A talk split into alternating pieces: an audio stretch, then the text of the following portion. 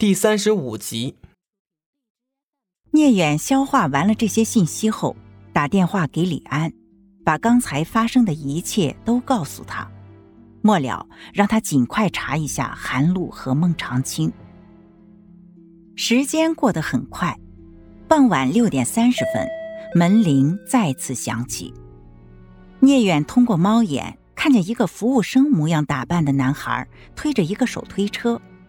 回眸，用眼神示意顾梦瑶做好准备，然后才把门打开。服务生礼貌地打了声招呼，就把推车推入包间内。一推车的菜看起来特别丰盛。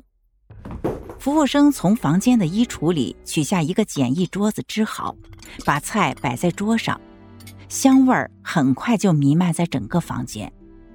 聂远和顾梦瑶一下子就被勾起了食欲。顿时觉得饥肠辘辘。在服务生退出房间之际，一道妩媚的声音响起：“聂队长，不知道你们喜欢吃什么？我随便准备了一些，希望能合你们的口味。”只见韩露拿着一瓶红酒和三个高脚杯走进了房间。一进房间，勉强和聂远交换了一个眼神。马上就把视线落向了坐在轮椅的徐瑶身上。徐妹妹呀，你喜欢吃什么呀？我来帮你布菜。韩露说罢，把红酒和酒杯放在小桌上，扭着腰身走到女孩身边，半蹲着与她平视，亲热地说：“我可怜的妹妹呀，千万别想不开，这个世界。”还是很美好的。顾梦瑶极力控制自己的心跳，按聂远教她的，低垂着双眸，不看韩露，面无表情，不发一言。韩总啊，真是太谢谢你了，这顿真够丰盛的。来来来，我敬韩总一杯。聂远及时为顾梦瑶解围，一边开着红酒，一边把韩露的注意力吸引过去。聂队长，别老是韩总韩总的叫，太见外了。若不嫌弃的话，就叫我一声韩姐吧。韩露也不好一直看着女孩，于是走回小桌旁，开始和聂远套起近乎来。因为聂远占据了面向女孩的位置，韩露只好面向聂远，背对着女孩。好，韩姐，借花献佛，我敬你。在没弄清楚韩露是否与案件有关之前，聂远就只能顺势与他打起太极来。他们各自端起酒杯，轻轻晃了几下杯中的红色液体，再轻轻一碰，清脆好听的玻璃撞击声，却更像在敲响心中的警钟。一杯下肚，韩露就寒暄起来了：“方厅长还好吧？”啊。我师傅很好，韩姐有心了。等我回 X 市啊，会把韩姐的问候带到的。聂远微笑着说：“哟，原来方厅长是你师傅啊！名师出高徒，聂队长前途无可限量啊！”韩露面露惊讶的拍着马屁，然后再往两个杯中倒了些红酒。来来来，我敬聂队长一杯。祝你前程似锦，高官厚禄时可别忘了关照你韩姐呀。那就成韩姐贵言了。韩露圆滑，聂远也应对自如。哎呀，你看，我们只顾着自己喝，把徐妹妹晾在一边了。韩露夸张的拍了一下额头，又转身把视线转移到女孩身上。没事没事啊，他现在还陷在自闭中呢，没办法自理。等一会儿我喂他就行。来来来来啊，我们继续喝。聂远尽量分散韩露的注意力。需要我帮忙吗？韩露热情的问。就不劳烦韩姐了，她现在比较依赖我，我自己来就行。聂远马上拒绝。那好吧。